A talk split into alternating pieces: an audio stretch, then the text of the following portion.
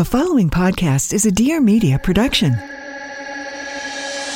Hey guys, it's Gaby, and welcome to What's Gaby Cooking in the Wild. We got a little bit of a facelift. If you're new here, I'm Gaby. I'm the founder of What's Gaby Cooking, a best-selling author, and now a podcast host. What's Gaby Cooking in the Wild, which is the latest version of my podcast, is your one-stop shop for all your food and cooking questions. We'll be talking tips and tricks, how to store food, how to put together meals based on what's in your pantry, and more. I'm also going to be interviewing some incredible people and highlighting super cool small companies from the food world. So let's get right into it. This is What's Gaby Cooking in the Wild.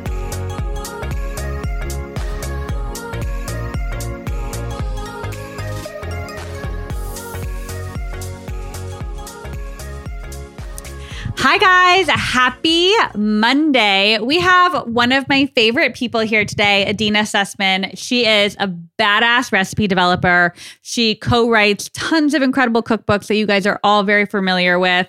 And she just published her own book a year ago, which blows my mind because honestly, it just feels like it came out six months ago. But what is time anymore? Days don't matter. Who is 2020? Anyways, she's here on the podcast to talk all about recipe development, co writing, authoring a book, her life in Tel Aviv, and all the incredible Israeli food she makes. She is truly one of a kind, so good at her job. And I could listen to her talk about living in Israel all day long. So, put your hands together for Adeena. If you don't follow her already, you're about to be obsessed. Adeena, thank you so much for being here today. I am so excited to have you on the podcast and get to hang out. Thank you for having me. I'm a super fan, and we've become friends over the interwebs. And so it's so nice to spend an hour talking in person.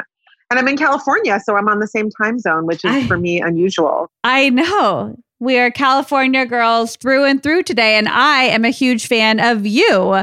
I don't even remember how I first heard about you. It might have been through Matt and Adam, but for those of you who don't know about Adeena, you're about to learn everything about her. She is an incredible recipe developer. You're a cookbook author. You're just like an overall food badass, and I want everybody to know about you. oh my god, that's a lot of pressure to be. No, no, you are. You. you. also live in like you live in my dream city of eating. Like I'm dying to get over to Tel Aviv and eat my way through the city in Israel, and like I just want to eat. Your food just speaks to my soul. So. Thank you. Well, we are waiting for you once all of this corona craziness is over. I'm so excited to shuttle you around the Carmel market and take you out to eat and make you dinner. So when I, I will eat all the things. I'll work out extra hard before I get on the plane so I can really go to town. So so tell everybody how you got into the food world.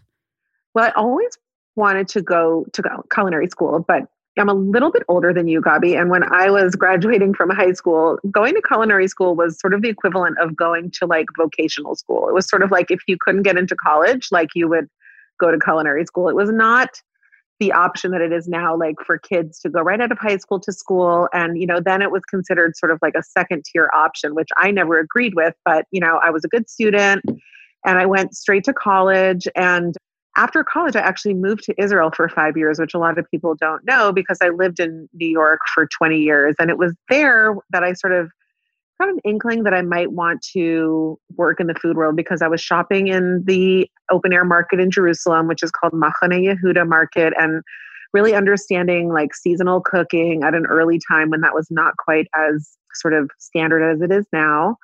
And then when I moved back to the United States, I started freelancing, doing some writing for publications like Time Out New York. And then I eventually got a job at Gourmet Magazine, which was just a huge stroke of luck for me. I got into the food world at around age of 30 and I got a job there as a copywriter and really learned how food publishing worked from the inside at one of like the greatest publications that I just felt so privileged to work at. And so I worked there for a few years and I was doing actually marketing copywriting and working with people who were selling advertising in the magazine to help them create like fun programs for advertisers. And we did photo shoots and I got to travel to Spain and Italy for work, oh. which was this was like the heyday of, of Dreamy. publishing. Yeah. So yeah, I went to Italy for I went to Italy for Barilla pasta and I went to Spain for wines from Spain and just did some really cool stuff.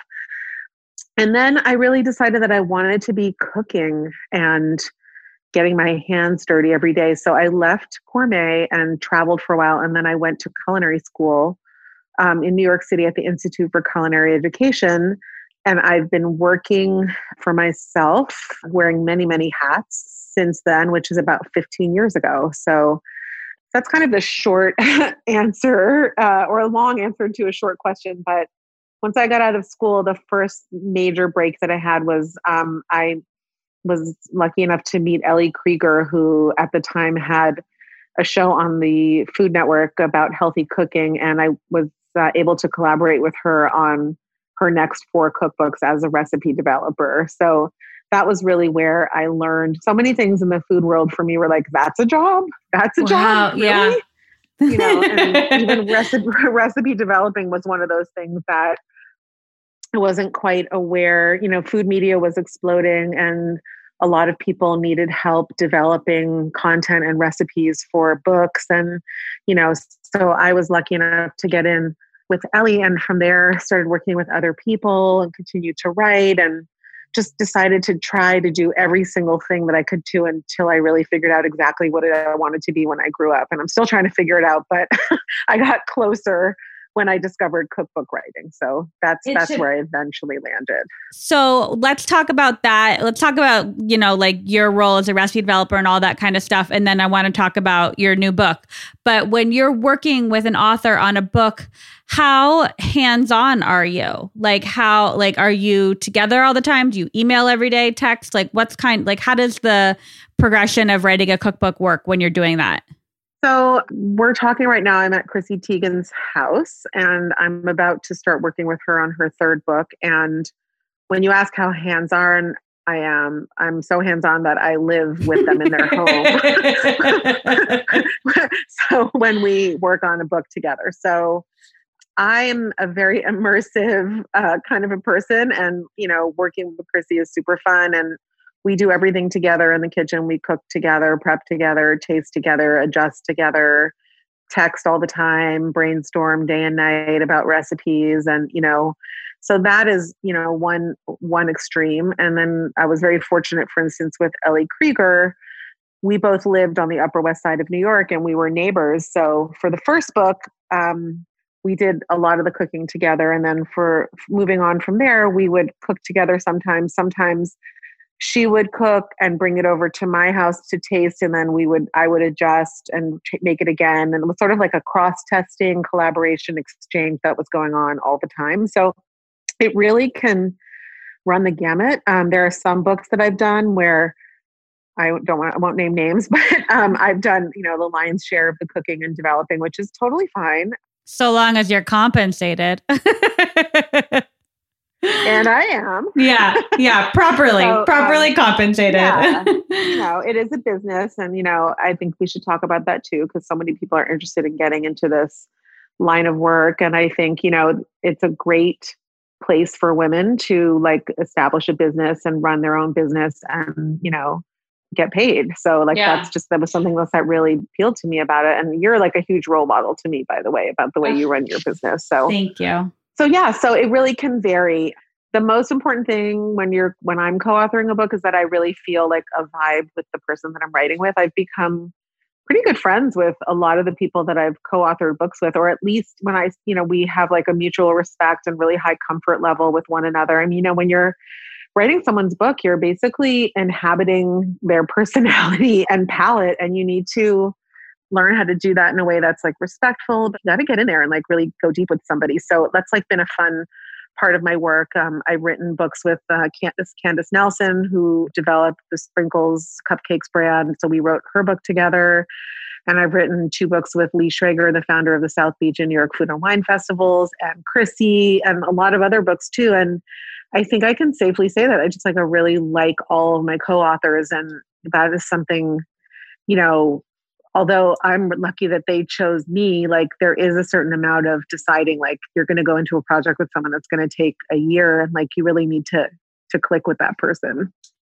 Hi, guys. My name is Sarah Nicole, and I am the host of the Papaya Podcast, where each week we dish out some sweetness mixed in with some seeds of wisdom, all through candid conversations in a very real and tangible way. I want everyone to know that they're not alone and that we share in these experiences called life. And sometimes when we get to know somebody else's story, it changes ours a little bit as well. So I want you to tune in with us on Mondays, subscribe, rate, and review it, and keep these conversations going with us. You can tune in behind the scenes at the Papaya Podcast and the Birds Papaya on Instagram as well. Can't wait to see you next week. Yeah, I mean, it, and it, and all those people you mentioned that have done books with in the past, Ellie included, like these people all have very different brands. Like you have to be so a an incredible chef like cook you have to be really good at it and b like you have to be so adaptable because ellie's book and chrissy's books are not even remotely in the same you know genre yeah i mean the most fun thing about co-authoring is how much i learn because i get to work with people from a huge variety of cuisines and backgrounds and you know even culinary levels you know. I'm learning from my authors as much as they're taking away from working with me. Like i you know working with ellie i learned so much about how to develop lots of flavor without tons of fat and mm-hmm. you know and tons of sugar and um, with chrissy you know just like super super focused on like flavor at all costs basically yeah. and you know and working getting to work on lee's books i got to test and adapt like hundreds of you know, chef recipes for everyone from like hole in the wall restaurants to Michelin star places. So really runs the gamut. And that's what I love about what I do is, you know, obviously now when I'm writing my own books, you know, I get to, I'm learning in a different way, but co authoring is something that I still love to do. And I learn so much all the time.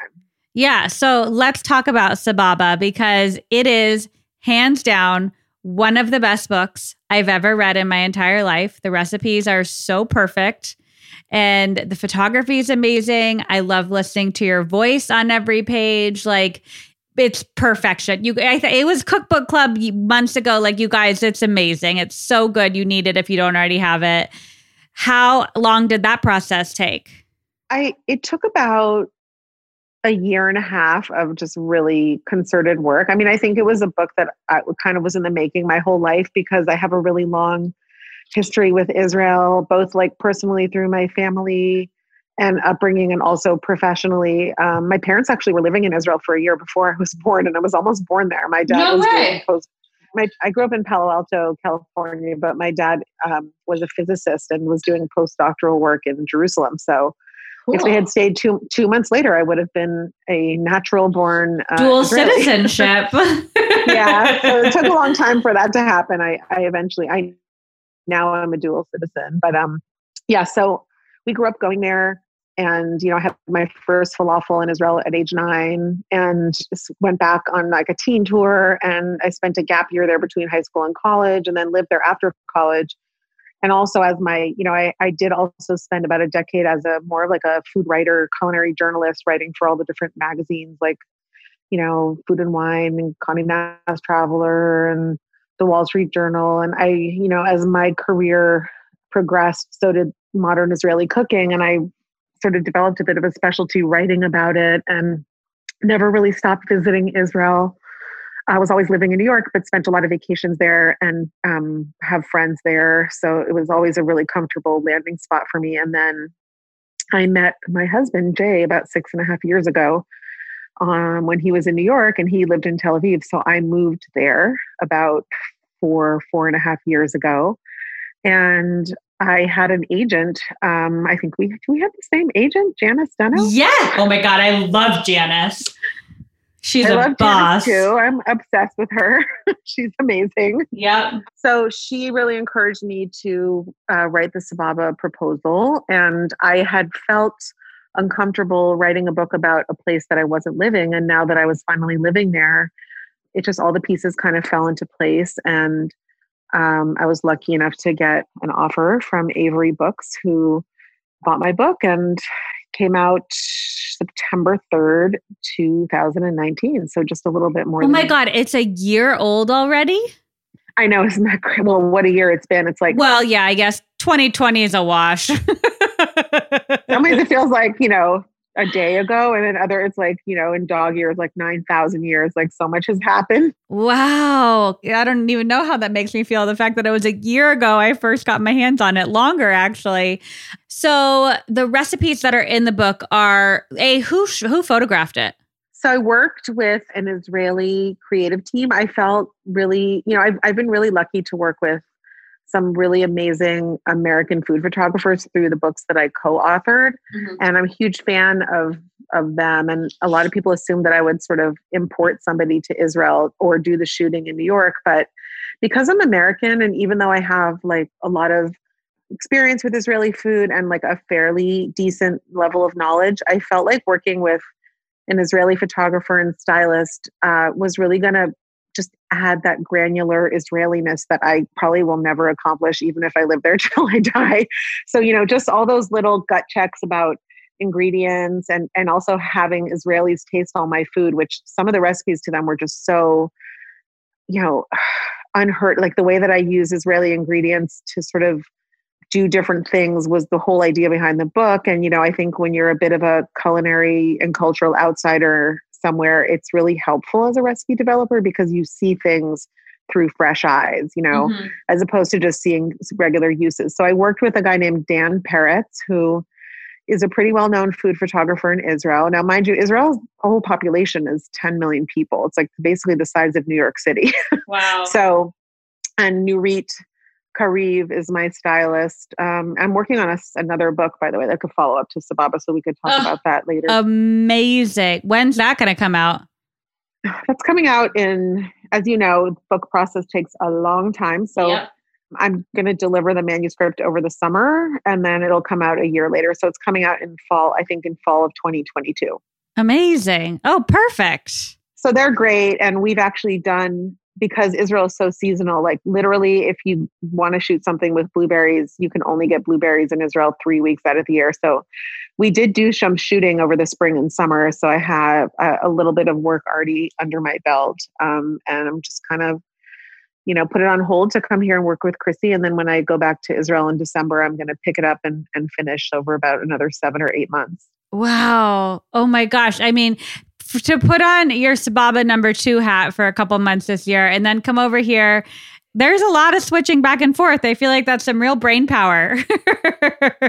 You know, it's just I think working as a co-author, like that code switching thing comes naturally to me because yeah. I'm just used to like assuming a different sort of persona and you know, learning even with myself. Like when I wrote Sababa, my main fear was like, how am I gonna go from you know, capturing other people's voices to really having to stand be- and step into my own voice and write this in my own voice. I got I had gotten so comfortable channeling other people's thoughts and cooking styles and and you know emotions that it took me a little while to get there to sort of get into the groove of feeling confident about what I had to say and and how I had to say it and, and my writing because you know I love for me cooking is the natural language and while writing is something that I enjoy and is a skill like it comes harder to me it doesn't come as naturally as cooking like some Mhm. people the writing is easier and the cooking is harder for me the cooking is just kind of flows out of my fingertips more Yeah. easily Yeah, I'm the same way.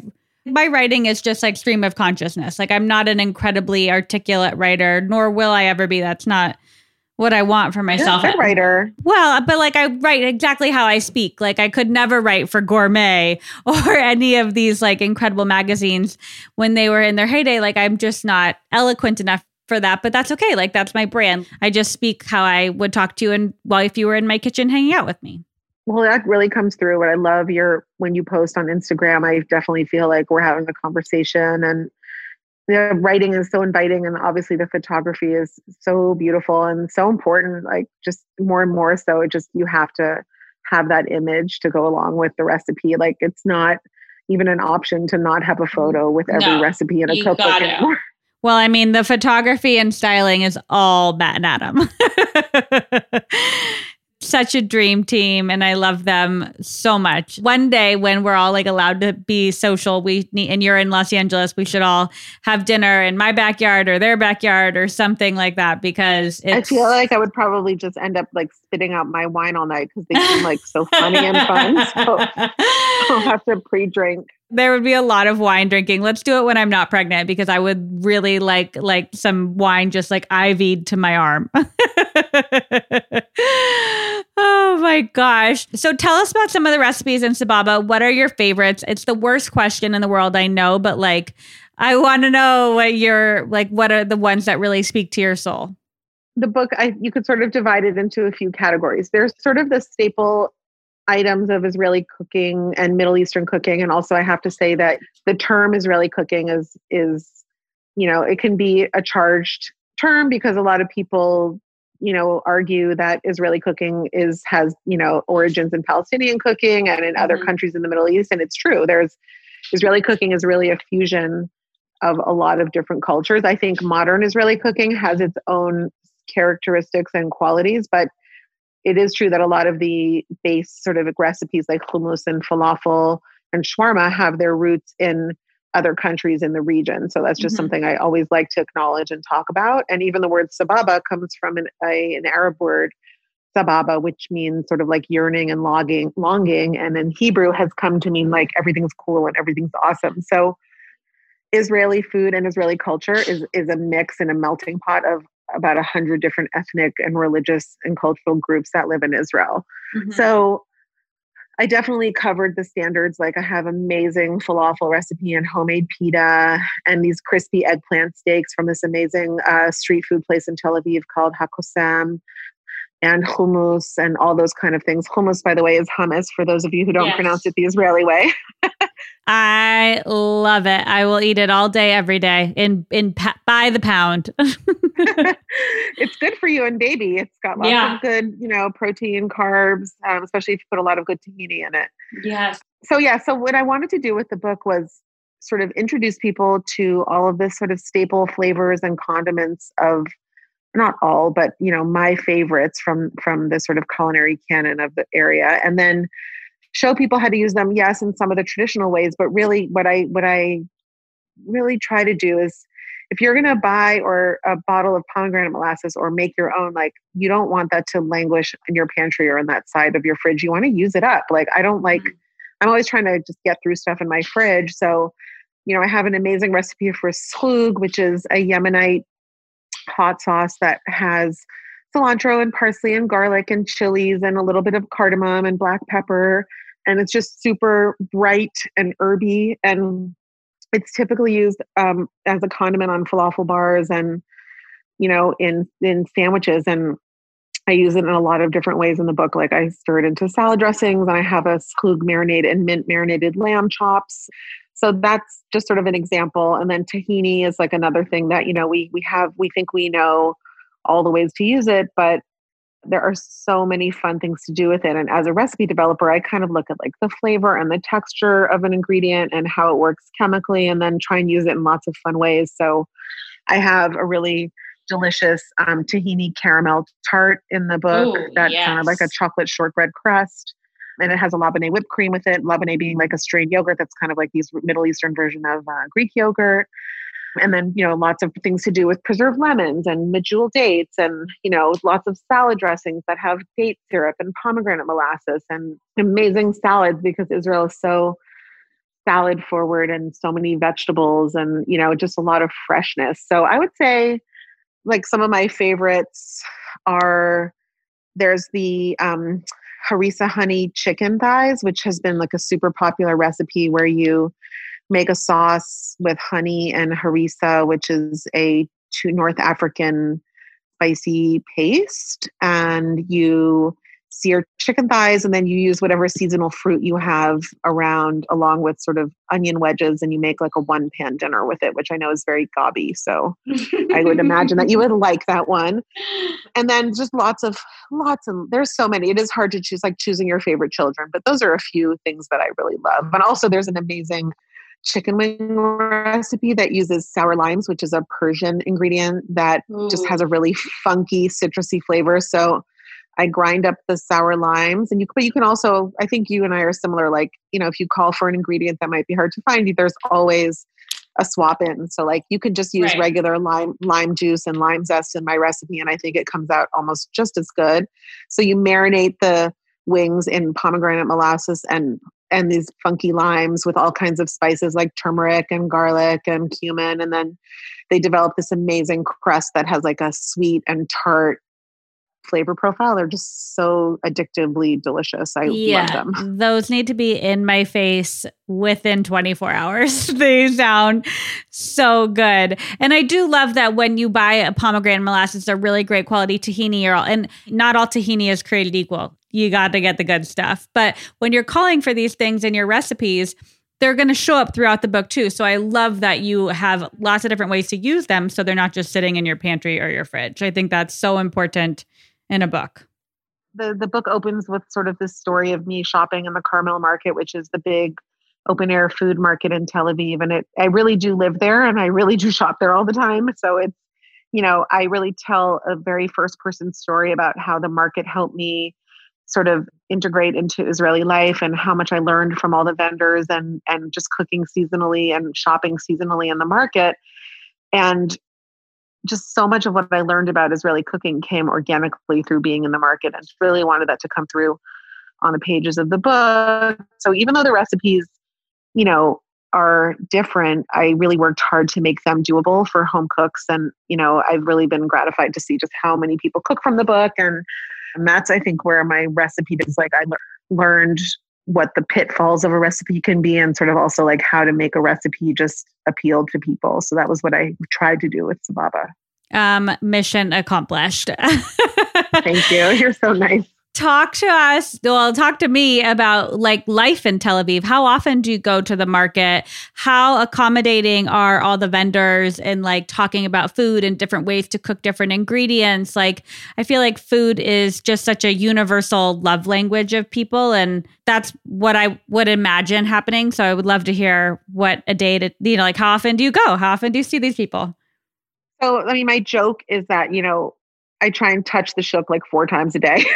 like I get up, you know, I go I go into the shuk to get coffee from my favorite coffee vendor, Mickey, who grinds his own beans and is roasting and just makes the most incredible coffee. So like I'll stop in in the morning. I like to shop in the morning because it's really hot a lot of the year in Tel Aviv. So I like to go when it's quiet and um and just a little more chill and also a lot of the good produce comes in the morning. Mm-hmm. And then you know because i live in the carmel market area the the the shuk which is another word for like a market is it's really like a main kind of a main drag in the area. So i will often be cutting through the shuk just to get to another part of town or to make my way somewhere else. So i pretty much go every day at least once for one reason or another. It could be to grab coffee to there are a lot of restaurants in the shuk area now like some modern and some traditional like the one of the best falafels is there which i have very very regularly.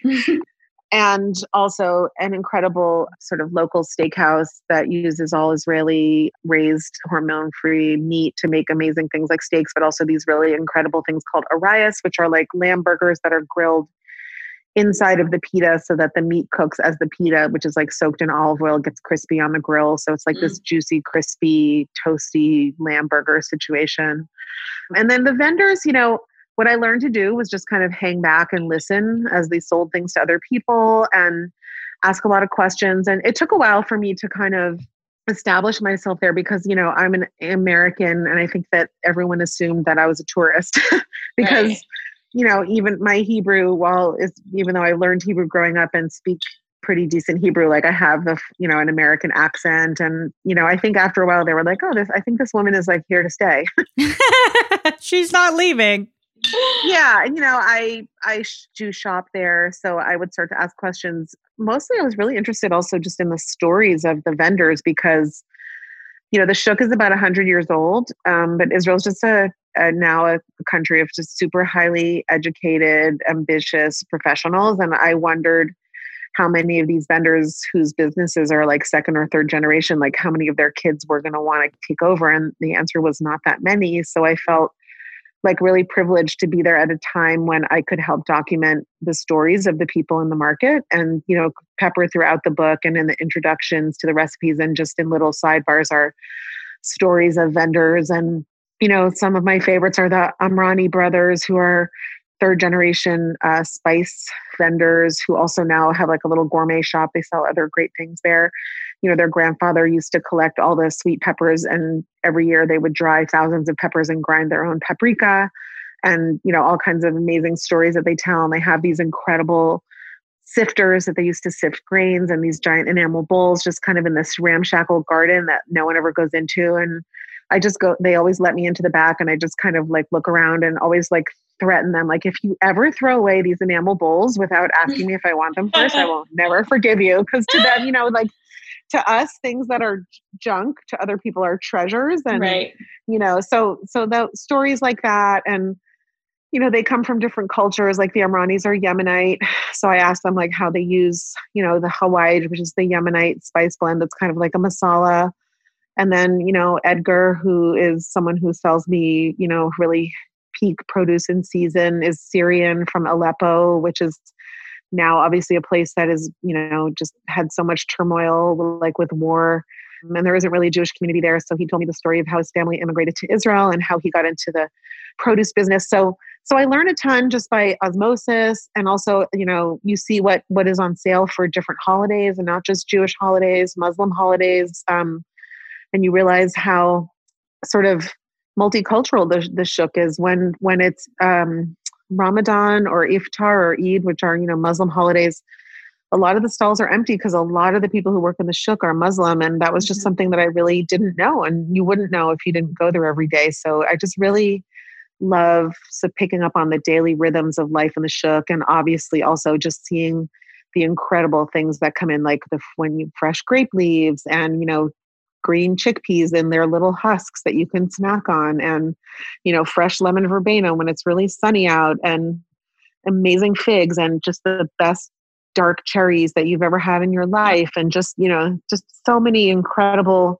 things to to snack on and to to revel in. It's like sounds sounds so like oh my god you know breathy and wide-eyed but like i really get excited still now when i can talk about it like a few years later it sounds like an absolute dream. Is there a favorite time of the year for you in Israel? So I think um, springtime is really amazing just because, you know, there are so many amazing green vegetables that come out. And, you know, in Israel, the spring starts a little earlier than here. So already like in middle February, you've got asparagus and, wow. and other spring vegetables. And then the late summer is also really fun time. Like uh, late summer, early fall, like around Rosh Hashanah holiday, the Jewish New Year, that's kind of when pomegranates and figs are having their peak seasons and um, there's still really amazing mangoes and so it's sort of like an overlap of late summer and fall mm-hmm. which is really fun and then the same thing happens kind of a little later when citrus season starts like you've got your overlaps of pomegranates and, and oranges so you know and avocados which you know as americans we take for granted that you can eat an avocado anytime you want but the first time i asked for avocado out of season i almost got eject, ejected from the restaurant you know for asking for avocado in my sandwich so because they don't import produce to israel like pretty much everything that we are eating there is grown locally and avocados from Mexico and limes from Mexico grow year round, but that's not the case in Israel. So limes are like a precious commodity. And when they come into season, I zest them and freeze the zest, and I squeeze like tons of limes and ice cube tr- tray them and freeze them and pop them into Ziploc bags so that. I mean, I would like to say that it's for cooking, but really it's for cocktails because we have I a lot mean, of cocktails. Let's be real. We have priorities, people. exactly. Oh my God, you make it sound like such a dream. This might be a dumb question. Do you ever lead tours? You know, one of the really amazing things about Sababa was that, you know, I moved to Israel at a time when Israeli food was really becoming popular, and so many chefs and food writers were coming through Israel. And I just kind of, you know, oh, you're going to Tel Aviv, call Adeena. So, you know, I would meet people. I did not give tours for money. I have a close friend Inbal Baum, who has a business called Delicious Israel, and she does culinary tours of the Shuk. And I just, it's a really small town, and we all try not to step on one another's toes. So mm-hmm. I'll give tours for writers and friends like you who come to Israel, like to show them around, or I'll refer them to Inbal. You know, once in a blue moon, like if I'm participating in a program, like I'll do something for a fee. But most of the time, I just do it, and I enjoy it more honestly if I'm just doing it for, for friends, friends because. Yeah. You know, there's something about charging money that like that changes the relationship between myself and the vendors in the in the shuk and i just always like to be a shopper like that's yeah. my i like that role of being a shopper because you know then i can you know complain if the fig on the bottom of the basket basket is a little bit mushy. But if I'm all of a sudden I'm, you know, taking people for money, like I think it's a different kind oh, of relationship. But yes, if anyone is coming to Israel, just shoot me um, a, a DM on Instagram or write me through my site and I'll answer any questions you have and make recommendations. And, you know, I'm trying to build out my site a little bit more to, there is some content on there about the Shuk, but it's always changing. And right now, unfortunately, the Shuk is closed because Israel's on a lockdown for oh. Corona. Wow. Has it been closed all the last eight months or just more recently? No, it closed at the beginning of April. Um, mm-hmm. And then it stayed closed, not for, I mean, for about maybe a month. And then it reopened. Israel reopened their economy really fast. And unfortunately, there's been a, a pretty serious, like, second wave of COVID there. So, mm-hmm it's closed again now. I do not think it should be closed. And I wrote an op ed for Eater, which is a culinary sort of yeah. news and site about why I felt like it was unfair to close the shuk. You can choose to distance from other people. And when you're in a supermarket, I mean, you're just stuck in there with everybody else, like touching the same carts and, you know, doing all the same stuff everyone else is doing. So it seemed kind of arbitrary to me. We'll see how much long. I think the shuk will reopen pretty soon. They can't stay, you know, it's really the culinary beating heart of Tel Aviv and it just can't stay closed for too long. People won't stand for it. well, I can't wait till we come out on the other side of COVID because Israel is truly one of the first stops on my list of places to visit. Just listening to you talk about it, I could just I not speak and listen to you talk about the, the culture and the food for hours. It's just mesmerizing to me. Wow, thank you. I mean, I've learned so much. You know, I, I thought I knew a lot and then I moved there and realized like what a simpleton I was and really just like spending all this time there and making Israeli friends and friends in the chef community and a lot of, you know, people who, you know, ply their trade on Instagram or on social media like we do. Like there are a lot of serious cooks over there doing amazing things on social media and they were a little bit familiar with me because of my co-authoring work and I, I made some really nice friends over there who shared a lot with me about their cultures and and how they cook. And i just like i love the informal nature of israeli society. It's very uh, spontaneous. So mm-hmm. like in my joke about new york is that like spontaneity is scheduled in 15 minute increments two weeks in advance so like you know and in israel there's like a social contract where a lot of people don't make plans and then things just come together very organically. Like people stop by like no one stopped by my house in new york ever. Like people are constantly stopping by. We always have food in the fridge just because people are always you know popping over if they're in the shuk area for drinks or a snack or you know the house doesn't have to be spotless. Like i think a lot of americans we feel that we need to sort of be prepared for guests. And mm-hmm. in israel like you're always prepared just like by being welcoming and open and as long as you have like a bottle of wine and you know some crackers and cheese around like that's enough to have people in at the house and not to worry about whether the throw is perfectly arranged over the couch or whether there are a few dishes in the sink. So like i've really enjoyed that and it's kind of unwound like 20 years of new york living oh, it sounds like it, you're living my dream life. It sounds like perfection. it's pretty fun. I mean, not to, you know, I don't want to minimize, like, obviously, everyone, people get busy and we do make plans, but like, there is, seems to be, I sometimes will cook on a Saturday and like just then text people and be like, I made blah, blah, blah, like, come on by. And like, people just, people somehow manage to make pop work. over, which is really nice, which yeah. is really nice. Oh my gosh. Well, I cannot wait for your second cookbook. I just want to live vicariously through your recipes and pretend that I am in Tel Aviv as well. Thank you so much. And congratulations on your book, which I have and Thank is you. so beautiful. Are you working on another one? I mean, yes. Is this breaking news here? Breaking news. Well, yeah, I mean, we're in the process of signing a contract, but I don't have a kitchen right now. So I'm not going to start developing recipes for another couple of months. Like we developed Thanksgiving recipes for the blog back in July because I knew I wasn't going to have a kitchen. So like I was roasting a turkey breast and all that kind of stuff. So we'll start developing the actual book next year probably when I actually have a working kitchen and I'm fat and 9 months pregnant or who knows. Well, I'm so there for your next book, for your two babies, your new cookbook baby and Yeah. your baby babies. So Yeah, very just pop- exciting. Popping them out left and right. Well, it's ex- really exciting. Oh my gosh. Well, Adeena, thank you so much for being here. Tell everybody where they can find you. Your book's available everywhere books are sold and on Amazon. You're on Instagram. You have a website. Tell us all the things. So everything's at Adeena Sussman, spelled A D E E N A uh, Sussman, and Twitter as well. Although I'm really not a, a big Twitter person, I'm really an Instagram person. And then my website, you can always send me an email, and yeah, that, and then Sababa, you can find wherever books are sold, as they say. You are a gem. Thank you. So fun! Thank you for having me. It was so nice. Oh my gosh, my pleasure. All right, that's a wrap. I am linking Adeena's book and her Instagram in the show notes below. You guys will absolutely, truly, it's one of the best books I own in my entire collection. I have it out. I never even like put it away. It's always front and center. Um, I'm sure you've seen it on my Instagram before. It's like usually right behind my head. um, but big thanks to her for coming, and I'll see you guys next week.